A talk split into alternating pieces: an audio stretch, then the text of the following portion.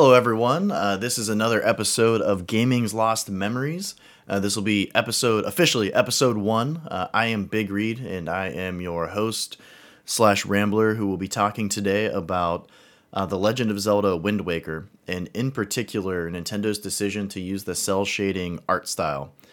Uh, and you might be thinking to yourself, holy smokes, are we back at the gameplay versus graphics uh, discussion, which has basically, I don't want to say like plagued the gaming industry, um, but man, that's like a tale as old as time. Uh, that is one of like the biggest topics that I recall, you know, like on the schoolyard or at recess that everyone was discussing, you know, like, well, who, look at the graphics, they're amazing. Um, but uh, I think there's a little bit of history here with the Nintendo's decision to use a cel-shaded art style. So uh, you could say cartoony. I don't like using that uh, term necessarily. I, I will in a second here to kind of differentiate the two. So the cel-shaded, it's just like beautiful colors, looks like a painting. Um, you know, like you're there's not a lot of borders, which I think is kind of like interesting as well with the the, the art style. Uh, and the cartoony aspects kind of come from, you know, Link and a lot of the other characters uh, having non-realistic, like, body types. Like, for example, Link is, like, three feet tall and has, like, a huge watermelon head.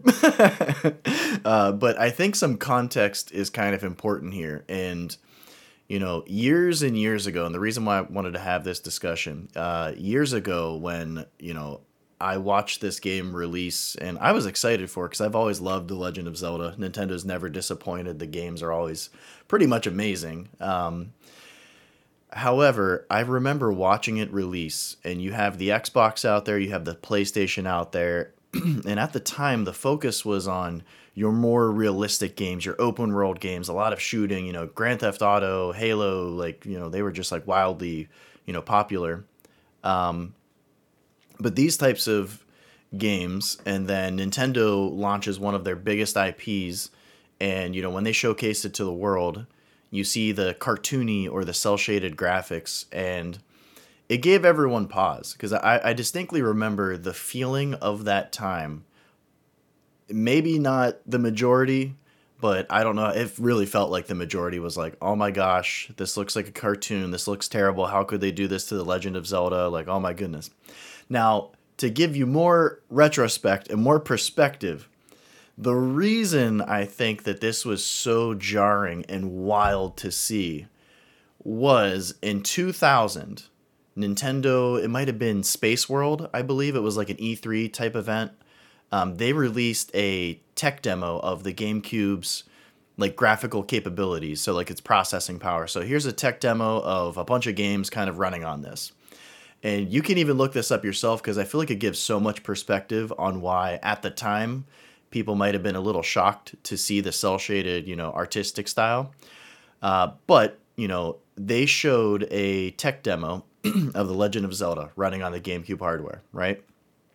And it was awesome. uh, I, there's no other way to put it. Like, if you Google this, sadly, I think on YouTube, um, it didn't really survive Um like the H D upscaling. It's pretty hard to find like an H D version of it. Um, so you'll kind of have to like, you know, it'll be a little blurry, but this tech demo, you have Ganondorf all in his like three D, you know, you know, upgraded graphics glory from Ocarina of Time.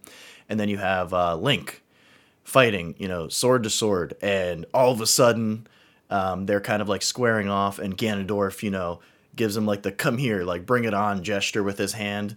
And Link's like, holy smokes, he throws his shield down and he's holding the Master Sword, and he, you know, double grips the Master Sword, and they, you know, smash swords together. Ah, oh, gives me goosebumps just thinking of it. But it was more so in your realistic, you know, style. Now, one thing that I, I will say, during the Nintendo uh, sixty-four, and maybe even a little bit like after that, because you have to realize like in two thousand, the Nintendo sixty-four was still uh, Nintendo's main piece of hardware. So that was their home hardware. And while you got these amazing three D worlds, you didn't see a lot of like realistic like color patterns and uh, things like that yet. So, for example, you know, Mario sixty-four Um, or uh, I'll use a better example, The Legend of Zelda, Ocarina of Time. Like you, you would have your sections where it's like, you know, gray, like Adult Link, where it's like gray, gloomy, et cetera. But you go out in the field and there's a lot of green. Like Link's tunic is just straight green. There's not a lot of like detail on it and everything like that. Um, you know, he he actually, when you look back, I feel like it looks more cartoony than uh, Wind Waker does. Um, but coming off of, you know, that game, expectations were high. And coming off of that tech demo, holy smokes, you know, expectations were just like through the roof for what Zelda could potentially look like. And in the tech demo, uh, it looked more like what Ocarina of Time would be if you designed it on the GameCube as opposed to designing it on the Nintendo sixty-four.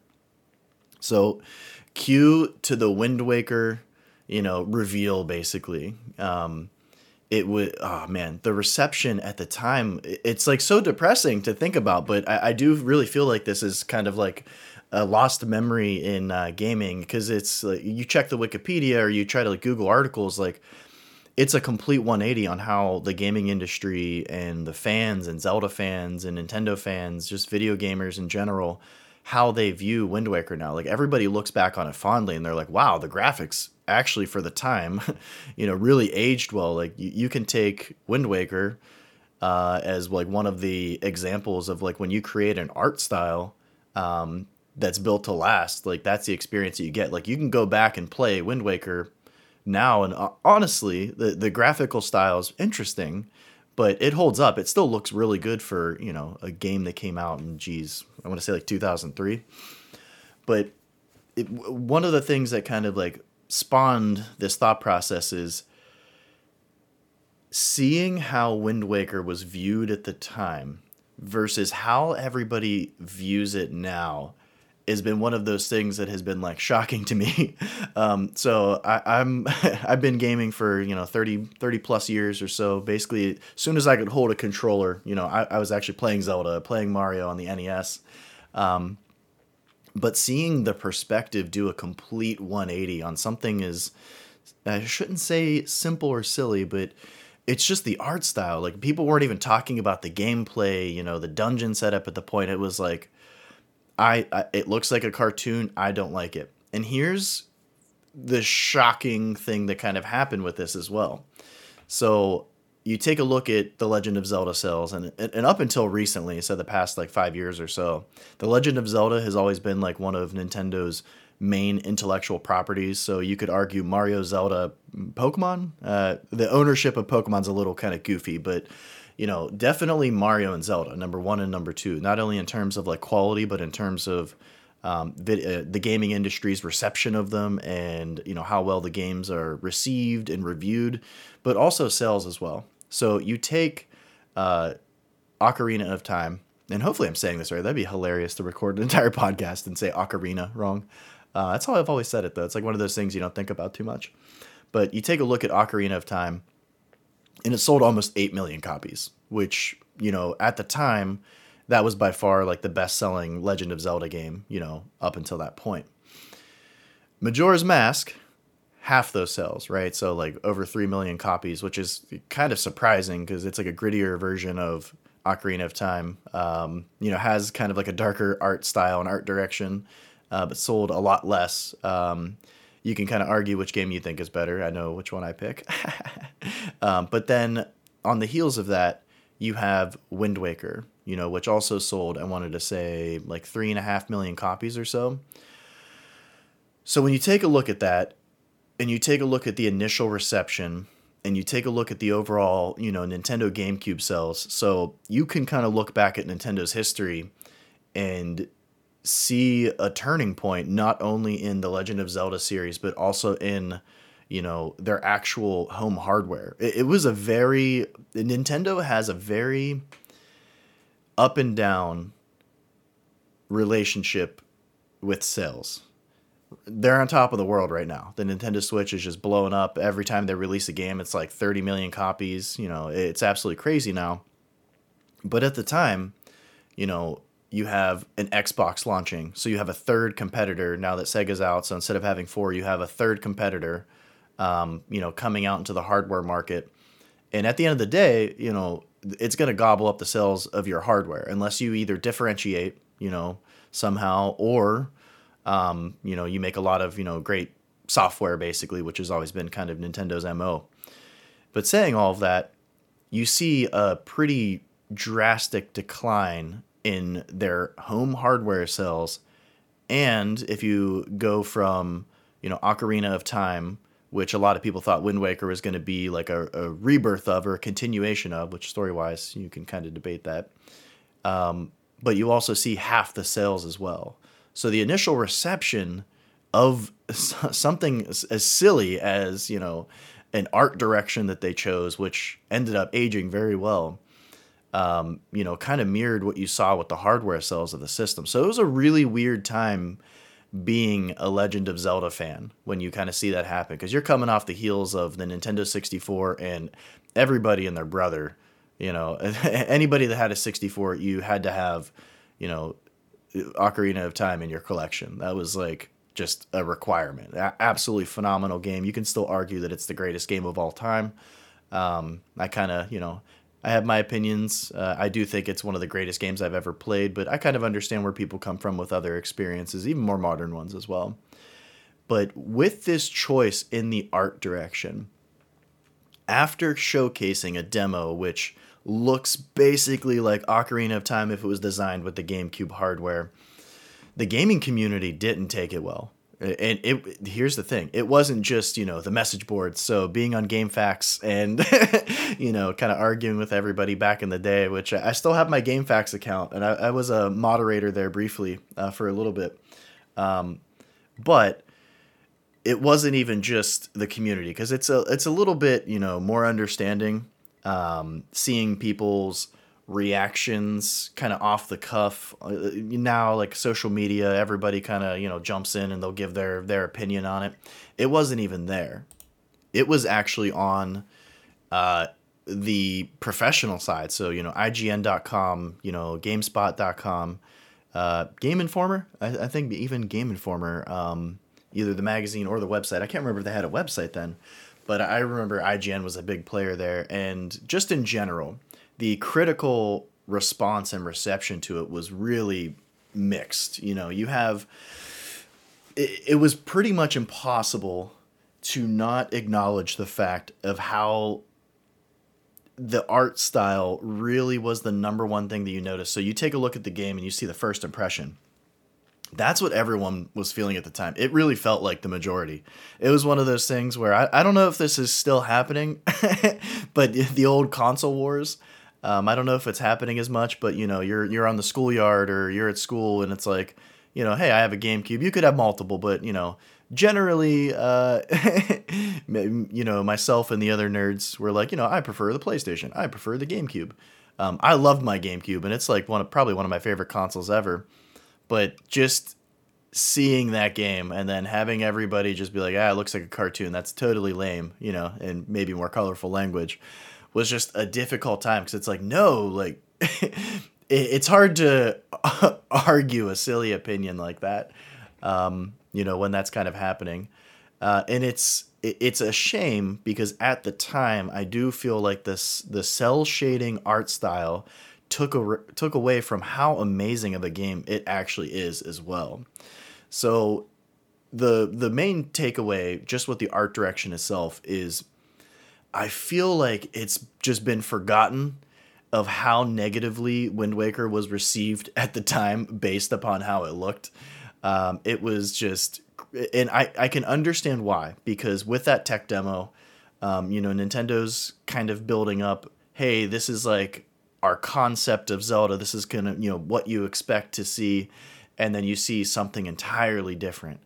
Um, So I understand that. Like, I can I can kind of understand, like, your expectations are maybe a little high coming off of seeing a tech demo and seeing, like, how awesome the GameCube hardware looked at the time. But the flip side is not giving a game a chance, or, you know, seeing a decline in sales, not only because your install base of the GameCube hardware in terms of sales was significantly lower than the sixty-four, also mixed with the critical reception of the art direction of, that you took, and you completed this game. Like, at the end of the day, by the time, you know, they actually had Wind Waker, it was probably, like, by the time they showed it, I mean, I mean, uh, geez, it was, it's probably been in development for years. Uh, they could have been working on it since the, you know, uh, since, uh, what were they called? The Dolphin, I think, the Nintendo GameCube, I think it was called the Dolphin, was its, like, uh, secret name before it launched. But you have, they they had probably been like tweaking those graphics and designing that game for years before it was even shown. So it's not like you can back up and, and changing an art direction of a game that you've already basically created is just not something feasible. So, you know, at the end of the day, Nintendo kind of had to jump in front of the narrative as best as they could and really showcase the gameplay, showcase, you know, how everything looks. And honestly, kind of the more that you saw uh, and like the goofy faces that Link makes uh, in Wind Waker just kind of, you know, met with, you have your cel shaded art direction. That's the one part. And then you have like the style they actually use where you could say like maybe it's a little cartoony because of the non-realistic like body types. The head size is like, you know, Link's got a big old watermelon head. It was just the perfect storm. Mixed with the GameCube not selling well, mixed with, you know, Microsoft buying their way into the the the hardware market. Uh, that that'll be another topic maybe to discuss. But you know, you have Xbox, PlayStation, and then then you have the Nintendo GameCube, and I think that was the first, uh, maybe the first generation where Nintendo, you know, quote unquote, came in last in terms of like overall sales. And I, I know at the end of the day, as a business, like you you want to sell more. You know, they always call them widgets. You want to sell more widgets. Um, and revenue and profit margins are definitely, a, that's a lot more important than, oh, hey, you know, Xbox edged us out. But it was just a really bleak and shocking, you know, time. Um, cause you know, Zelda, what you could always kind of hang your hat on, like, oh, everybody loves this game. It's awesome. It kind of, you know, you, you might not even like Nintendo games, but you're going to like The Legend of Zelda. It's just a great game. But the art style just put some people off. Um, Yeah, so in terms of the art direction, here's what's refreshing. So at the time, it was bleak. Oh my God, you had a GameCube, you know. You were uh, basically trying to defend it, you know, on the schoolyard, so to speak. And you're like, no, the gameplay's awesome. I know Link's head is the size of a watermelon, and that is okay. Um, but the positive thing to kind of come out of all of this is the further you become removed from something, you can sometimes analyze things a little bit more objectively because you're missing the context. So, you know, the whole point of this podcast is to kind of add some of that context, you know, back into it. So, hey, you know, why was Wind Waker's art direction so frowned upon when it came out? Now, when you look back on it, like, people don't remember that tech demo. People don't remember, you know, Nintendo struggling to sell hardware units. It's just, it hasn't been like that with the Switch for the last five plus years, right? Uh, you're just used to them dominating in every game they release. It sells thirty million copies now. So it's a completely different area. So the, the downside is, is you miss a lot of context looking back on the history of the Wind Waker. The good news is, is when you remove that context and you can kind of think back on the actual game itself, and people new to the series, you know, guess what? Somebody new to the franchise starts out with Breath of the Wild. And while the art direction, like the, the characters look more, you know, realistic, like Link has like a normal body type and a normal sized head, it's basically cel shaded. Like it's, it's essentially, you know, that cartoony style that everybody was so afraid of for some reason. Uh, Skyward Sword kind of kicked that back off with that, that more uh, colorful art, art direction. But, you know, you buy a Nintendo Switch and, you know, there's a kid now who's ten who picked, you know, they, they're playing the new Zelda, the newest Zelda that's out.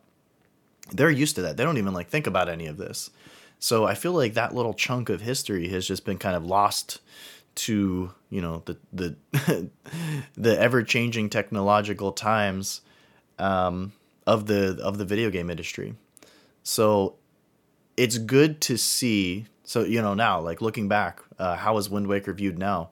Um, one of the craziest things that I have seen, not only on message boards, you know, you GameFAQs, Reddit, Twitter. I don't go on Twitter too much, but, you know, wherever you basically go to discuss these types of games now, the most shocking thing that has come out of all of this for me, having, you know, experienced it, lived through it, you know, started with the original Zelda, you know, played all of them since, is how well the Wind Waker is received now.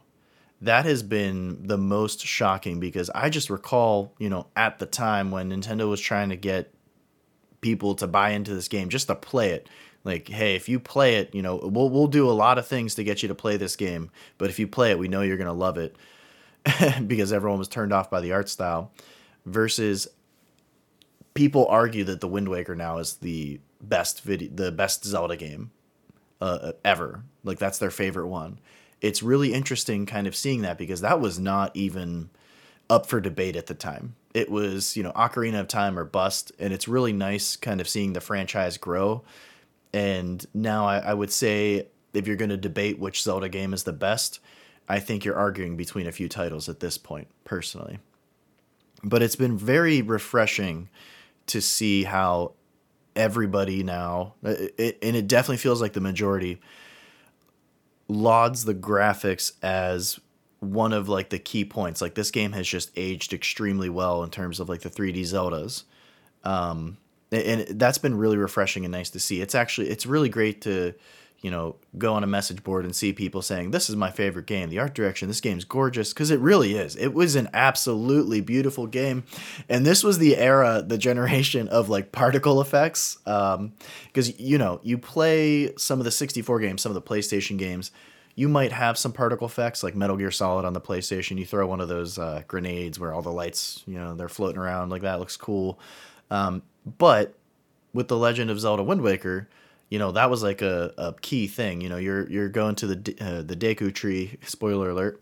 Um, I'm joking, by the way. Uh, if you're listening to a podcast about the gaming industry and old games, uh, I do apologize about the spoilers. Maybe I'll mark it in the description, but I'm just going to talk freely about it. But you just see like all the particles and like fairies like floating around the environment. It was just absolutely gorgeous. Uh, and not only were like the the colors and the ocean was beautiful, all of the designs were absolutely awesome. I love the Ganondorf design. I think it looks great. I, I love the fire effect. I love the, you know, you kill a boss and they start exploding. Um, it had like the swirls. Uh, it, I just thought all of the effects were great. That, like the smoke effects and everything like that. The designs of uh, Ganondorf's bad guys, the, what are the Moblins, I think they're called. I, I might be getting that wrong. Um, but everything just looked so interesting. You know, I know the ocean was huge, um, and very blue and there was a lot of it. Uh, and you know, you could kind of maybe argue there was maybe too much open space in the Wind Waker with the, uh, sp- the, uh, speed level, uh, of sailing. But saying all that, it was just, even playing it at the time, I was like, this game just looks great. Like, I think the art style is awesome. The game ends on a bang. So if you thought it was like a kiddie or a childish game, um, you know, you have an awesome duel, which I won't spoil that, uh, you know, with Ganondorf, which ends in an absolutely crazy way. And you're just like, oh my God, holy smokes. Um, but it, it's really refreshing to see the Wind Waker get what it deserves. And it deserves to be considered, you know, you know, one of the greatest games of all time, uh, arguably, and definitely one of the greatest Zelda games of all time. Um, I, you know, one thing I, I remember at the time too, was if you pre-ordered the, uh, if you pre-ordered Wind Waker on your GameCube, you got, which looking here, it looks like I still have my copy of it on my shelf there. Uh, it, you got Ocarina of Time and then Ocarina of Time Master Quest. So Ma- Master Quest was basically like a a revamped and more difficult version of Ocarina of Time. So you go into a dungeon and it's just like all crazy and backwards and looks different. Um, but that was a pre- that was pre-order content. Like that, this, the, you don't see that anymore. Like uh, there was a lot of cool things that Nintendo did during the GameCube that uh, they don't give away games anymore. Um, but you basically got like two games on a GameCube disc. And man, I, I can't tell you how many times I played Ocarina of Time and Master Quest on the GameCube. It was absolutely awesome. And I even liked it with the controller, like as opposed to the sixty-four controller. Um, but saying all of that, they were really trying to sell this game. So for that to be like a pre-order disc that you got, because, okay, fun story. I pre-ordered Wind Waker at the time, and I can't remember if I was working at a pizza shop then or if it was before that, but I know I didn't have a lot of money. So you could go to GameStop, you could pay five bucks, ten bucks, whatever it was, and you would get like the pre-order disc and everything like that. So I actually got uh, the pre-order disc, which I think launched before, I want to say, Wind Waker, from what I believe, and I had to pick up Wind Waker another time. I, I didn't have enough uh, money to finish paying for Wind Waker. So I had to wait. I think I actually borrowed a copy from a friend when he finished it. He beat it an entire weekend. That was hilarious. Like, I don't, I don't know if everyone remembers A O L Instant Messenger. Uh, that might be another thing that just makes, you know, some people listening feel really old and other people say, what the heck are you talking about? Uh, but it was an instant messenger platform. And I just remember he was gone for a weekend. I, I don't know where he went. And then all of a sudden I talked to him at Monday, or I see him at school on Monday, and uh, he's just like, I beat, I beat Zelda. I was like, what? He's like, yeah, I, I like beat it twice. I'm like, okay. Like, he just blacked out for three days and, you know, absolutely crushed it. But yeah, so uh, to, to back up there, the pre-order disc, I mean, that's just like two amazing games, the best selling Zelda game of all time at the time. Um, And, you know, that was like, hey, pre-order this game and we'll give you something absolutely incredible. So Nintendo really attempted to showcase the game in multiple ways and, you know, offer incentives to get people to purchase it. Because at the end of the day, if you play Wind Waker, it's still a solid Zelda game. Like, it's absolutely awesome. Like, you can play it and you're like, yep, this is pretty sweet. You might have some quirks uh, that you might not like, or, you know, sailing, which they've updated with the H D remaster, which made the game look even, you know, better. It was, it's kind of crazy seeing how like bright it is and like pretty it looks on the H D version. But it's just really refreshing to see Wind Waker kind of get its due and, you know, have that positive reception, not only with the community and the fans, but critically as well. Um, there, there were even some critics, you know, at the, at, you know, in retrospect, they look back and like, ah, maybe I was like a little too hard on it. Maybe I, you know, analyzed it. 'Cause when you look back at the video game industry, and I feel like this is pretty unique uh, to our industry more so um, than even the movie industry, and hear me out here. Developers and publishers are kind of held to, and, and P C is huge now, so not so much, but you know, at the time, they were held to what the capabilities were of the hardware at the time. And you can have like the absolute best hardware, you know, you got your GameCube and Xbox, you know, arguing, or you could take a look at P C, like a super high-end P C at the time, and you were only capable of producing graphics that could do so much. So at the time, and this continues to, you know, be a revolving cycle, I, I feel like it's every, you know, few years, you're just like, look at these graphics, look at these graphics. Um, so I, I don't buy into, you know, graphical styles too much. Uh, it's not like a negative unless like the game just looks like terrible or the gameplay is affected somehow by how bad the graphics are. Um, but when you look back at the Wind Waker, or you look back at graphics, you know, the graphics, when you look back at graphics of video games, it can have a negative impact on how the game was viewed, because you could have like an absolutely terrible camera and the game just did, didn't age well and it's difficult to play, you know, but at the time you could have been like, or the, the, the feeling could have been like, oh my gosh, look at this game. It's in three D. Holy smokes. Now you might look back at, you know, the sixty-four and PlayStation one era and be like, well, when you take a look at the Super Nintendo and how those games looked, and then you take a look, you know, now it's in this weird middle ground where they were first able to, you know, create three D worlds. Awesome.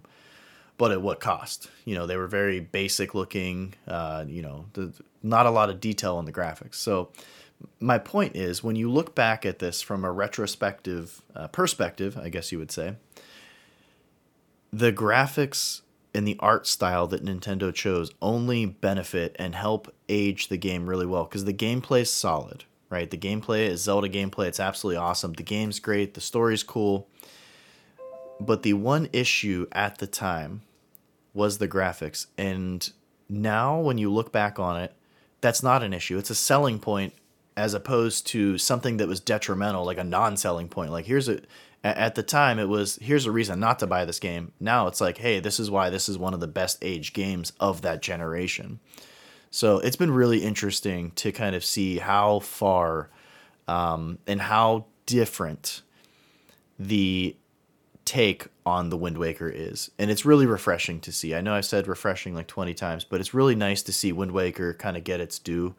Um, but at the end of the day, too, there is a reason behind why, you know, the reception of the art style at the time was taken the way that it was taken. You know, you have that tech demo, you have the GameCube not selling very well, you have additional, you know, uh, competition with the Xbox coming into the marketplace as well. So there was a lot of variables there. And I think just during the time, like, not only did, you know, Nintendo make, you know, Wind Waker, but there was a lot of great games on the GameCube during that era that I think people not necessarily forget about, but they overlook. Like, when you look at, like, how good was the Nintendo GameCube pound for pound, uh, I think it's viewed higher now than it was at the time. I think it's, like, the library is viewed better. A lot of people, like, you know, Mario, Zelda, uh, Metroid Prime, holy smokes, Metroid Prime. Um, but a, a lot of these games where, you know, they might have been overlooked because of the situation that Nintendo was in at the time, even from a company perspective. It's a much different time than it is now. Um, but at the end of the day, uh, the Wind Waker, it's, you know, so interesting to see the complete one eighty of the game industry critically and just from the regular fans. Um, but I, I think it was important to kind of talk about the context as to not only why, but how different it went from being a game where the art style was loathed to now where it's loved. So that'll wrap up uh, this episode, kind of focusing on the Wind Waker and the art direction. Uh, I am your host, Big Reed, and this was another episode of Gaming's Lost Memories, and I look forward to talking to you guys again.